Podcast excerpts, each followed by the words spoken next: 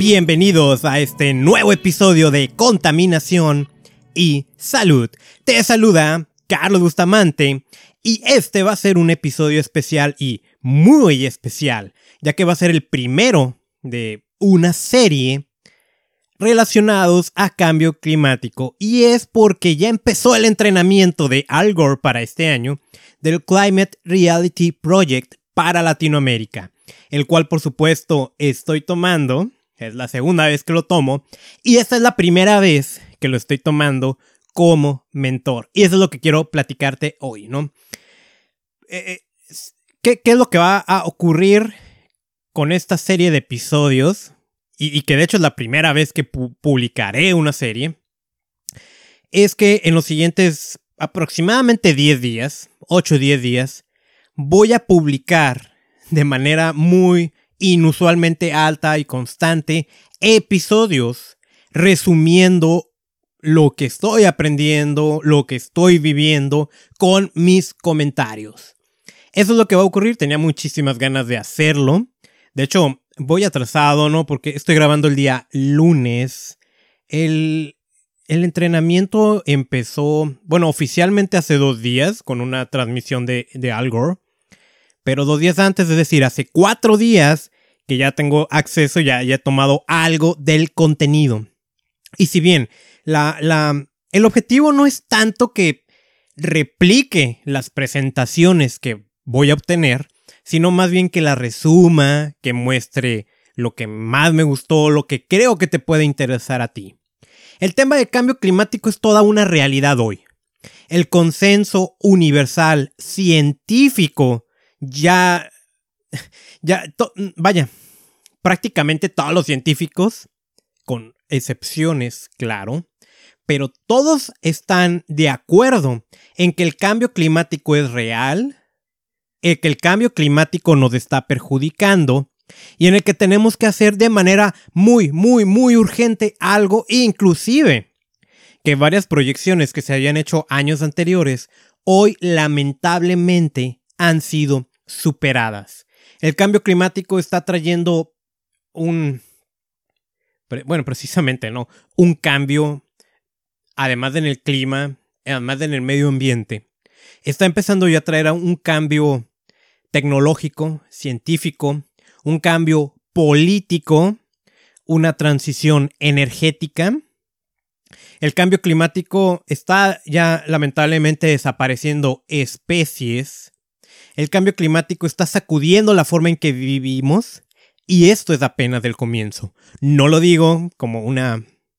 Bueno, y si es una catástrofe, es una crisis, pero pues es parte también necesaria que tenemos que adoptar nosotros como una evolución, como un respeto total hacia la naturaleza, hacia el medio ambiente. Hace un año tomé el entrenamiento. Hace un año pues ya me uní al cuerpo de liderazgo de Climate Reality.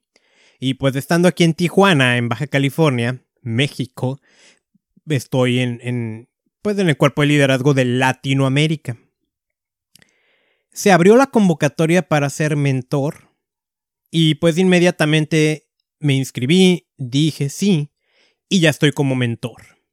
Y eso es lo que quiero platicarte, ¿no?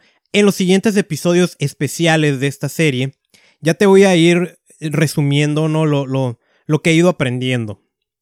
¿Sí?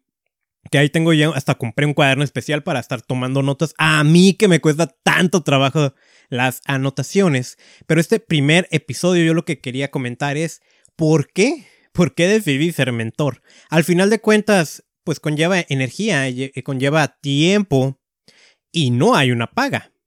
Igual, pues no. Digo, no tengo problema con eso. Tengo muchísimos años haciendo actividades en favor del medio ambiente sin recibir un pago. Y no estoy peleado con el dinero. Quiero más dinero y es necesario, es un bien necesario. Pero también quiero dejar algo. Y esa, esa es la parte, mira. Muchas personas estamos involucrados en la temática ambiental y esa tiene muchísimas vertientes. Y, y, si bien yo considero, esto es en lo personal, pero por supuesto podemos escarbarle a lo científico, yo considero que la prioridad si es el cambio climático hay muchísimas problemáticas. Muchísimas. Y hay problemáticas locales muy, muy aterrizadas. Por ejemplo, aquí en Baja California eh, tenemos el tema del agua. Y hace unos años, un par de años, todavía se quería instalar una industria cervecera, pues que demanda cantidades relativamente altas de agua. Y, eso, eso es algo muy específico y muy local, ¿no? Tenemos problemáticas más internacionales, la extinción de especies, lo que están sufriendo, arrecifes de coral, eh, en fin, ¿no? Son muchísimas problemáticas. Y todos tenemos nuestra lucha, todos tenemos nuestra acción. A veces nos vemos detenidos, ¿no? De alguna manera, porque nos sentimos solos, porque somos pocos, porque no logramos causar el impacto en la gente que toma decisiones, o a lo mejor ni siquiera somos capaces de llegar a ellos. Yo, yo he identificado muchas veces y muchos años eso en mí. Y varios amigos míos, activistas, también han identificado eso en sí mismo durante su actuar, ¿sí? Por eso quise ser un mentor en esta ocasión. ¿Por qué? Cuando empezó el año, y pues a mí sí me gusta como romantizarlo en el sentido de que cuáles van a ser mis metas, en qué me voy a enfocar en los siguientes 12 meses. Y bueno, tengo yo varios proyectos y no todos son ambientales, pero sí concluía que yo necesito, y todavía necesito, no más, dos acciones específicas. Considero que conocimiento hay, si bien Estoy sumamente lejos de conocer todo y jamás va a ocurrir y todos los días voy a aprender algo nuevo. Hay, algo de conocimiento, hay algo de habilidad, pero hay dos cosas que me hacen falta para poder llevar esto, y con esto me refiero a, a todos mis proyectos en general, ¿no? Llevar esto a un nuevo nivel. Y es, por un lado, la disciplina y por otro lado, el liderazgo. Vamos a dejar ahorita de lado la disciplina, vámonos al liderazgo. Muchas veces no somos capaces de que nuestras acciones ambientales sean relevantes porque no nos hemos desarrollado como líderes. Podemos actuar de mucho corazón, podemos tener mucho conocimiento, pero no somos capaces de influir en otras personas. Yo creo, yo, yo, y esto es totalmente así lo he concluido. En, nuestras... Bueno, yo, estudié profesionalmente el medio ambiente, o sea, yo sí tengo una currícula de estudio. No todos los activistas lo tienen, no es necesario. E, es, preferible, pero no es necesario. Aún así, ¿no? Si, si nos vamos a desarrollar, hay algo en lo que sí tenemos que estar... Pues, tenemos que invertirle y tenemos que aprender. Tenemos que desarrollarnos como líderes. He investigado mucho de liderazgo, no nada más este año, en años anteriores. Liderazgo de distintos tipos de personas en distintos tipos de épocas. He comprendido bien que la definición de liderazgo es influencia. Y la influencia, esto, esto es muy de John Maxwell, ¿no? Que es el number one en tema de liderazgo. Influencia la logramos cuando agregamos valor a las personas. Muy bien. Pero vaya, con que el hecho de que yo sepa qué significa el liderazgo, eso no me hace un líder.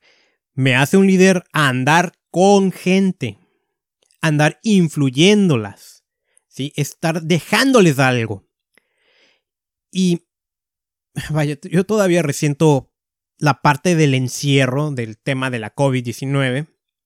Si bien no estoy totalmente encerrado porque si salgo, e, es inevitable, no tengo que salir y, cada vez lo estoy haciendo más. No estoy yendo a fiestas o cosas así, pero sí estoy saliendo más. No todas mis salidas son esenciales, ¿no? O sea, necesito pasear. Y que por cierto, ¿eh? ya me vacuné. Una, ah, una donación que hubo de los Estados Unidos a México para la gente fronteriza como yo. Entonces ya, ya estoy vacunado y, hay un porcentaje muy alto en mi ciudad que ya estamos vacunados como que lo resiento, ¿no? Y a veces es como una limitante de poder salir. Aunque afortunadamente está la maravilla del Internet, la maravilla del Zoom y otras plataformas de videoconferencia que no sustituyen el contacto humano, pero eso sí me ha permitido tener también un cierto alcance que no podía tener y, y sí me ha permitido tener una cierta influencia. Aún así, yo quise ser mentor climático para ponerme, y, y, es cierto, ¿no? Estoy hablando mucho de yo, yo, y que puede sonar egoísta porque en el tema de liderazgo se tratan de los demás. Pero pues antes de, de empezar a dar, pues tengo que tener algo para poder darles. Y en ese sentido sí me tengo que desarrollar. Y por eso yo me quise poner en una situación incómoda. Y sí, lo estoy diciendo así, incómoda. Porque es más fácil y, lo comparo con el año pasado, lo, que fue la capacitación, es más fácil para mí, pues, ser alguien nuevo, alguien que toma la capacitación y que lo único que me tengo que preocupar es estar ahí y, y pues cumplir las tareas que se me encomienden. Es más fácil eso a estar a cargo de un grupo y sabes, ¿no? Siempre va a ocurrir que están batallando para entrar a la hora de la hora o que no carga la página o que no saben por dónde, o, que hay conceptos que no entienden y tú tienes que resolverle eso. Y es en eso en el que me refiero a ponerme incómodo. No es que no lo disfrute, me encanta, ¿no? Entonces tengo yo ahorita un grupo de aproximadamente 24 personas. Cosa curiosa, ¿no? Me asignaron a, gente de Nuevo León y yo estoy en Tijuana. Pero es, es, es interesante, es bonito. Y eso es lo que yo quería, ¿no? Ponerme en una situación en la que no me quede de otra más que, aunque aquí viene el título de mentor, de poder liderar, y de hecho los voy a liderar todo el año. ¿Para qué? Para que de ahí pueda tener yo más posibilidad de poder liderar otro tipo de movimientos. Y así, en una posición como esta, pues poder seguir desarrollándome como un líder. ¿A dónde quiero llegar con esto?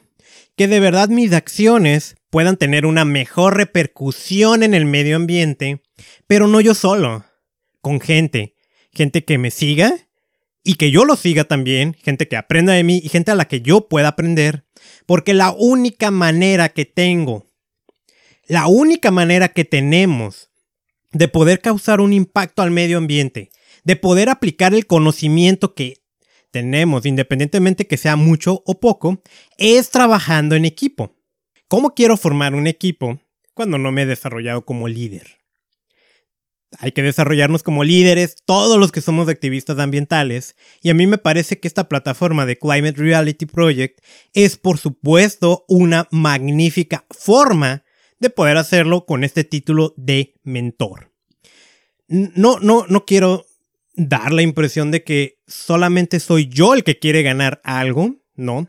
Tengo un compromiso total de poder mandarle a la gente algo de lo que yo he aprendido en este año. Dicho eso, ¿no? Ya, ya hemos empezado con el entrenamiento.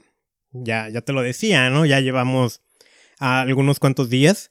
Ya tengo listo ahí mis, mis apuntes, ¿no? Va a ser algo así más casual, la plática que vamos a tener en esta serie. Y, poder irte compartiendo datos de las cosas que he ido aprendiendo. Eso es lo que va a pasar. Por lo tanto, vamos a dejar en pausa los episodios normales. Si no me ubicas, si no me conoces todavía. Los episodios normales, en el título, viene primero el número y después el tema, ¿no? El último episodio fue el 71. El aire también deteriora tu salud. Que por cierto, Al Gore ayer nos dio unos datos impresionantes que estoy súper ansioso de poder compartir contigo. Así que, pues ya hoy no tengo más que compartir, ¿no? Este, a lo mejor hago otra grabación ahorita mismo, pero esto, esto es lo que yo te quería decir. Así que, pues gracias por acompañarme. Va a ser un placer compartir estos días publicando episodios de esta manera. La cosa es que tengan utilidad para ti. Nos vamos a ver muy, muy seguido. Te lo vuelvo a repetir en estos días. Si todavía no estás suscrito a este podcast, te invito a que lo hagas a que me sigas en redes sociales como Contaminación y Salud. Compártelo con la gente que crees que le puede interesar. Soy Carlos Bustamante y mi misión es enseñarte a proteger tu salud de la contaminación.